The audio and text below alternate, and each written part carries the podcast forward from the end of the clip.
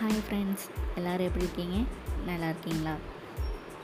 இன்றைக்கி நம்ம முகம்மது ஸல்லல்லாஹு அலைஹி வஸல்லம் அவர்களின் தூய வாழ்க்கை வணிகம் என்ற டாபிக் பார்க்க போகிறோம். பார்க்கலாமா? வணிகம். அரபு மக்கள் வணிகர்களாக இருந்தனர்.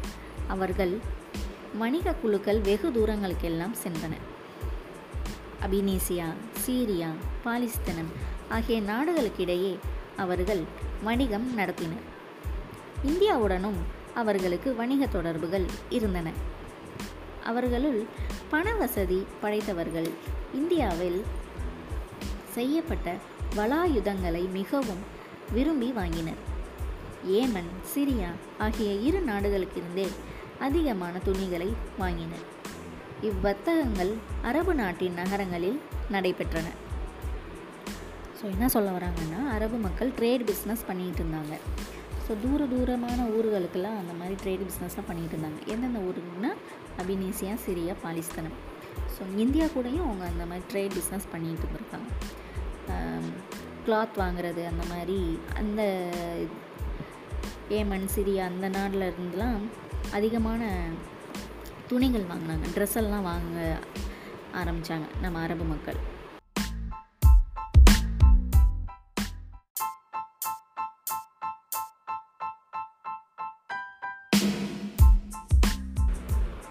ஏமன் நாட்டில் உள்ள மக்களையும் இன்னும் சில வட பகுதியில் உள்ள மக்களையும் தவிர மற்ற எல்லா பகுதிகளிலும் வாழ்ந்து அரபு மக்கள் நாடோடிகளாய் வாழ்ந்து வந்தனர்.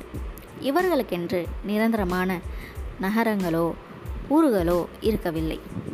இவர்களில் ஒருவர் ஒருவர் கோத்திரத்தை சேர்ந்தவர்களும் நாட்டின் பகுதிகளை பகிர்ந்து கொண்டு தத்தமக்குரிய பகுதிகளில் மட்டும் சுற்றித்திருந்தனர். அவர்கள் தங்கியிருந்த இடத்தில் தண்ணீர் பஞ்சம் ஏற்பட்டுவிட்டால் அங்கிருந்து கிளம்பி தண்ணீர் கிடைக்கும் இடத்திற்கு சென்று தமது கூடாரங்களை அமைத்து கொள்வர்.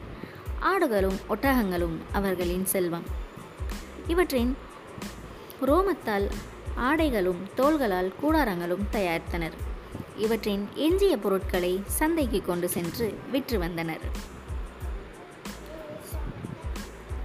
ஸோ என்ன பண்ணாங்க அப்படின்னா, ஏமன் நாட்டு மக்கள், அப்புறம் சில மக்கள் பகுதியில் அந்த பக்கத்தில் உள்ள பகுதி மக்கள் தவிர இந்த அரபு நாட்டு மக்கள் என்ன அப்படின்னா நாடோடிகளாக சுற்றி வந்துக்கிட்டு இருந்தாங்க.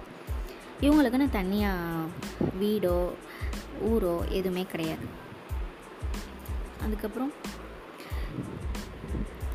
அங்கே தண்ணீர் பஞ்சம் வந்துருச்சு அப்படின்னா இவங்க வேறு ஒரு இடத்துக்கு போயிடுவாங்க.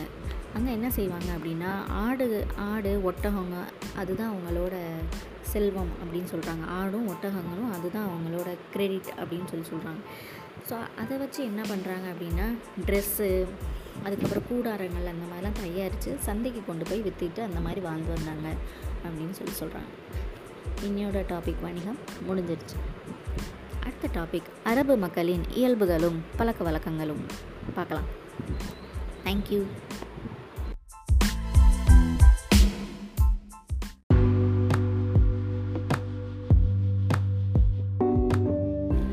ஹாய் ஃப்ரெண்ட்ஸ், இப்போது முகம்மது ஸல்லல்லாஹு அலைஹி வஸல்லம் அவர்களின் தூய வாழ்க்கையில் அடுத்த ஒரு டாபிக் பார்க்க போகிறோம். அரபு மக்களின் இயல்புகளும் பழக்க வழக்கங்களும் பார்க்கலாமா?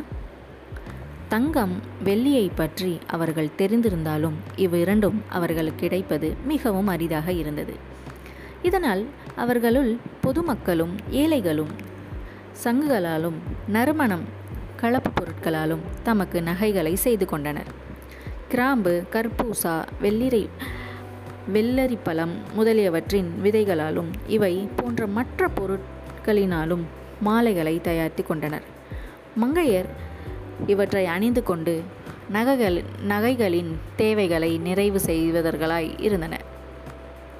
அரபு மக்களிடம் கட்டுப்பாடாண்மை மற்றும் தீமைகள் மிகுதியான இருந்தது. திருடுவது குறைவாக இருந்தாலும் வழிபறி கொள்ளை மிகவும் அதிகமாக இருந்தது. ஒரு சமுதாயத்தை சேர்ந்தவர் இன்னொரு சமுதாயத்தினரிடம் வழிபறி கொள்ளையிடுவது சமுதாய உரிமை என்று அவர்கள் கருதினர். ஸோ இவங்களுக்கு தங்கம் வெள்ளி பற்றி எல்லாம் தெரிஞ்சிருந்தாலும் அவங்களுக்கு பக்கத்துலேயே எல்லாமே அவங்களுக்கு எல்லாமே இருந்திருக்கு.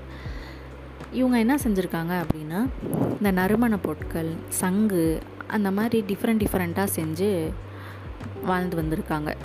அப்புறம் லேடிஸ்க்கு இது ஜுவல்ஸ் எல்லாம் போடணும் இல்லையா, ஸோ அந்தந்த வெள்ளரி விதை, அதில் கிராம்பு, கற்பூசா, வெள்ளரி பழம் விதை, அதிலெல்லாம் வந்து என்ன பண்ணியிருக்காங்கன்னா பொருட்கள் தயாரிச்சிருக்காங்க. மாலைகள், காதில் போகிற தோடு, அந்த மாதிரிலாம் நிறையா தயாரிச்சிருக்காங்க. அடுத்தது என்ன அப்படின்னா, இவங்கக்கிட்ட ஒரு அரபு மக்கள்கிட்ட ஒரு கட்டுப்பாடு இல்லாமல் இருந்தது. தீமைகள் ரொம்ப அதிகமாகவே இருந்துச்சு. என்ன செய்வாங்க அப்படின்னா, இவங்கக்கிட்ட திருடுறது கம்மியாக இருந்துச்சு அப்படின்னு சொல்கிறாங்க. ஆனால் அதை விட ஒரு பெரிய விஷயம் என்ன பண்ணியிருக்காங்க அப்படின்னா, வழிப்பறி பண்ணியிருக்காங்க. வழிப்பறி கொள்ளைகள் கேள்விப்பட்டிருக்கீங்களா? ஸோ அந்த இது கொள்ளைகள் பண்ணியிருக்காங்க. இன்னொரு ஊரு இன்னொரு ஊருக்கு போகும்போது அந்த ஊரில் இருக்கிற வழிப்பறி வரவங்க போனவங்க கிட்டெல்லாம் வந்து என்னென்ன பொருள் இருக்கோ அதெல்லாம் வழிப்பறி பண்ணுவாங்களாம். ஸோ அவங்க என்ன சொல்லுவாங்கன்னா, எங்கள் ஊருக்கு வந்திருக்கீங்க, இது எங்களுக்கு சொந்தமானது அப்படின்னு சொல்லிட்டு அவங்க சொல்லுவாங்களாம்.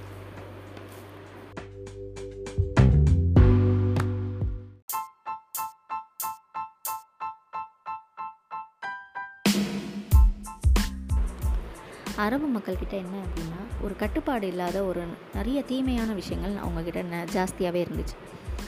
திருடுவது அவங்கக்கிட்ட குறைவாக இருந்தாலும் அவங்க வழிப்பறி கொள்ளையில் அதிகமாக ஈடுபட்டுக்கிட்டு இருந்தாங்க. அவங்க சமுதாயத்துக்குள்ளே வேறு ஒரு ஊர்க்காரர் வந்தாங்க அப்படின்னா அவங்கக்கிட்ட வழிப்பறி கொள்ளை பண்ணுவாங்க.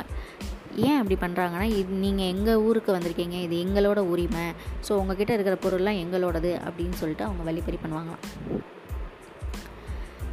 அடுத்தது பார்க்கலாம். இத்தன்மைகளை கொண்ட அவர்களிடம் வாக்கை காப்பாற்றுவது எந்த அளவிற்கு அதிகமாக இருந்ததோ அந்த அளவுக்கு மற்ற எந்த சமுதாயத்திலும் காணப்படவில்லை.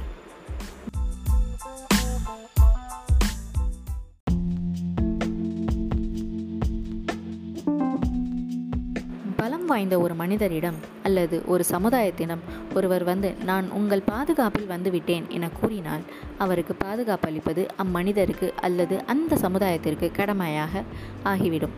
அவர்கள் பாதுகாப்பு கொடுக்கவில்லையானின் அவ்வரபு நாடு முழுவதிலும் அவர்களுக்கு இழிவு ஏற்பட்டுவிடும்.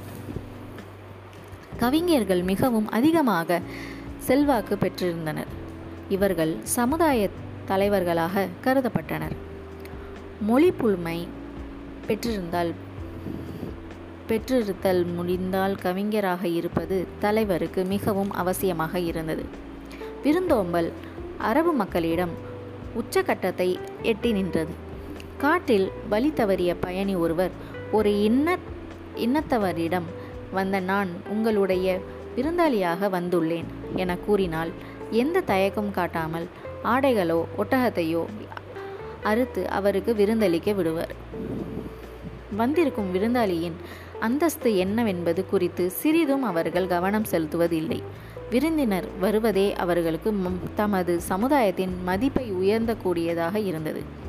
விருந்தினருக்கு மதிப்பளித்து தமது மதிப்பை உயர்த்தி கொள்வது அச்சமுதாயத்தின் கடமையாக விளங்கியது. அவர்களின் சமுதாயங்களில் பெண்களுக்கென எந்த ஒரு உரிமையும் இருக்கவில்லை. ஒரு தந்தை தமது பெண் குழந்தையை கொன்று விடுவது மதிப்புக்குரியதாக சில இன்னத்தவரிடம் கருது.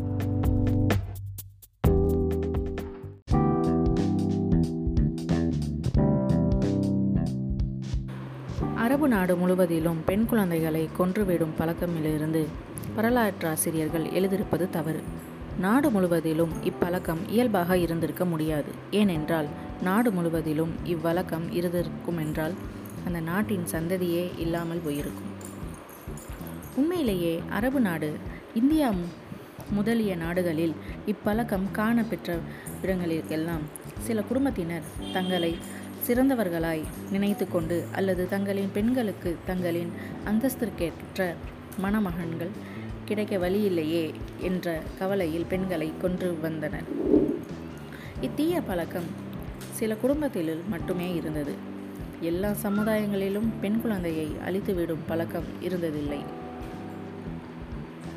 அரபு மக்களின் சில சமுதாயங்களின் பெண் குழந்தைகளை உயிருடன் புதைத்து கொள்ளும் பழக்கம் இருந்தது. வேறு சில இன இனத்தவர்களில் கழுத்தை நெறித்து கொள்ளும் வழக்கம் இருந்தது. இவ்வில் இவை இல்லாத வேறு முறைகளிலும் பெண் குழந்தைகளை அளித்தனர். அரபு மக்கள் தம்மை பெற்றெடுத்த தாயை தவிர மற்ற தாய்களை தாய்களாக கருதவில்லை. அவர்களை திருமணம் செய்து கொள்வதில் தவறில்லை என கருதினர். எனவே தமது தந்தை மரணமடைந்த பிறகு தமது மாற்றாத் தாய்களை அவர்கள் மணமுடிந்து கொண்டனர். அங்கு பலதர மனம் பொதுவானதாக இருந்தது. ஒருவர் இத்தனை திருமணங்களை தான் செய்ய வேண்டும் என்ற எந்த எல்லையும் இருந்ததில்லை. ஒரே தாயிற்கு பிறந்த சகோதரிகளே கூட ஏக காலத்தில் திருமணம் செய்து கொள்ளும் பழக்கம் இருந்தது. போரில் கொடூரமான அந்நீதிகள் இழைந்த இழைத்தனர். அளவு அளவு கடந்த பகையும் இருப்பின் போரில் காயமடைந்தவர்களின் வயிற்றை கிழித்து அவர்களின் ஈரர்களை சுவைத்து துவப்பர். மூக்கு காதுகளை துடி துண்டித்து விடுவர். கண்களை தோண்டி எடுப்பர். மக்களை அடிமைகளாகும் பழக்கம் அதிக அளவில் இருந்தது. சுற்றுப்புறங்களில் உள்ள பலவீனமான இனத்தவர்களின் மக்களின் மக்களை பிடித்து கொண்டு வந்து தமக்கு தமக்கு அடிமைகளாகி கொண்டனர். அடிமைகளுக்கு எந்த உரிமையும் இருக்கவில்லை. அவ்வடிமைகளிடம் எஜமான்கள் எப்படி வேண்டுமானாலும் நடந்து கொள்ளலாம். அந்த எஜமான்களுக்கு எதிராக எந்த நடவடிக்கையும் எடுப்பதில்லை. அடிமைகளை கொலையே செய்துவிட்டாலும் குற்றமில்லை. ஒருவர் மற்றொருவரின் அடிமையை கொலை செய்தாலும் மரண தண்டனைக்கு அவர் ஆளாகப்படுவதில்லை. கொலை செய்யப்பட்ட அடிமையின் சொந்தக்காரருக்கு ஏதாவது ஈ ஈட்டுத்தொகை கொடுத்துவிட்டு அக்குற்றத்திலிருந்து விடுதலை பெற்று பெற்றிடுவார். பெண் அடிமைகளை தமது இச்சைகளை தீர்த்து கொள்வதற்கான சாதனங்களாக ஆக்கிக்கொள்வது எஜமான்களின் சட்ட ரீதியான உரிமை என ஒப்புக்கொள்ளப்பட்டு இருந்ததால் அப்பெண்ண பெண் அடிமைகளுக்கு பிறந்த குழந்தைகளும் அடிமைகளாகவே இருந்தன. குழந்தைகள் பெற்ற பின்னரும் அப்பெண்ண அடிமைகள் அடிமைகளாகவே இருந்தன. நாகரிகம் மற்றும் சமுதாய முன்னேற்றத்தை பொறுத்தவரை அரபு மக்கள் மிகவும் பின்தங்கியவர்களாக இருந்தனர். ஒருவருக்கொருவர் இக்கணமாகவும் இரக்கத்தோடும் நடந்து கொள்வது அவர்கள் அறியாத ஒன்றாக இருந்தது. பெண்கள் அந்தஸ்தில் மிகவும் கீழானவர்களாக கருதப்பட்டனர்.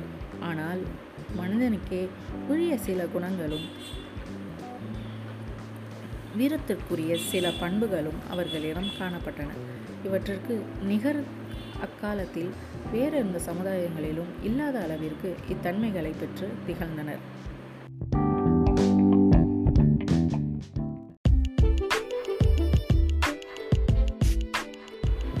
கவிஞர்கள் மிகவும் அதிகமாக செல்வாக்கு உடையவர்களாக இருந்திருக்காங்க. அதுக்கப்புறம் அவங்கக்கிட்ட யாராவது உதவி தேடி வந்திருக்காங்க இல்லை பாதுகாப்பு தேடி வந்திருக்காங்கன்னா அவங்க ஆடு ஒட்டகம் அதை உடனே கட் பண்ணி அவங்களுக்கு விருந்து கொடுத்துருவாங்க. விருந்து கொடுக்குறதில் அவங்கள மாதிரி யாருமே இருக்க மாட்டாங்களாம். அது பெரிய விஷயமா, ஒரு பெரிய அந்தஸ்துக்குரிய விஷயமா விருந்து விருந்து வந்து அவங்களுக்கு கொடுப்பாங்களாம். விருந்து கொடுக்கும்போது அவங்களுக்கு மதிப்பு அதிகமாகுது அப்படின்னு சொல்லிட்டு அவங்க அரபு மக்கள் நினச்சிருக்காங்க. பெண்களுக்கு அங்கே வந்து உரிமை அந்த மாதிரி அந்த அளவுக்கு அங்கே கிடைக்கல அரபு பெண்களுக்கு. அதுக்கப்புறம் சில பெண்கள்லாம் பெண் குழந்தைங்களெல்லாம் கொண்டிருக்காங்க இந்த மாதிரி சொல்லியிருக்காங்க. இது ஹிஸ்ட்ரியில் வந்து வரலாறில் என்ன சொல்லியிருக்காங்க அப்படின்னா, இந்த மாதிரி பெண் குழந்தையை கொண்டுருந்தா வந்து எந்த ஒரு சந்ததியும் அங்கே இருந்திருக்காது. ஸோ இது உண்மை கிடையாது, அது பொய்.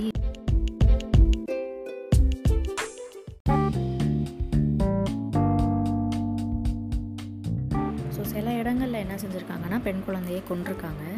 அடுத்து வந்து கல்யாணம் முடிக்கிறதுக்காண்டி மணமகன் கிடைக்கல அப்படின்றதுக்காண்டி பெண் குழந்தைங்களை கொண்டிருக்காங்க, புதைச்சிருக்காங்க, உயிரோடு புதைச்சி சமாதி கட்டியிருக்காங்க, கழுத்தறுத்து கொண்டிருக்காங்க, இந்த மாதிரிலாம் செஞ்சுருக்காங்க.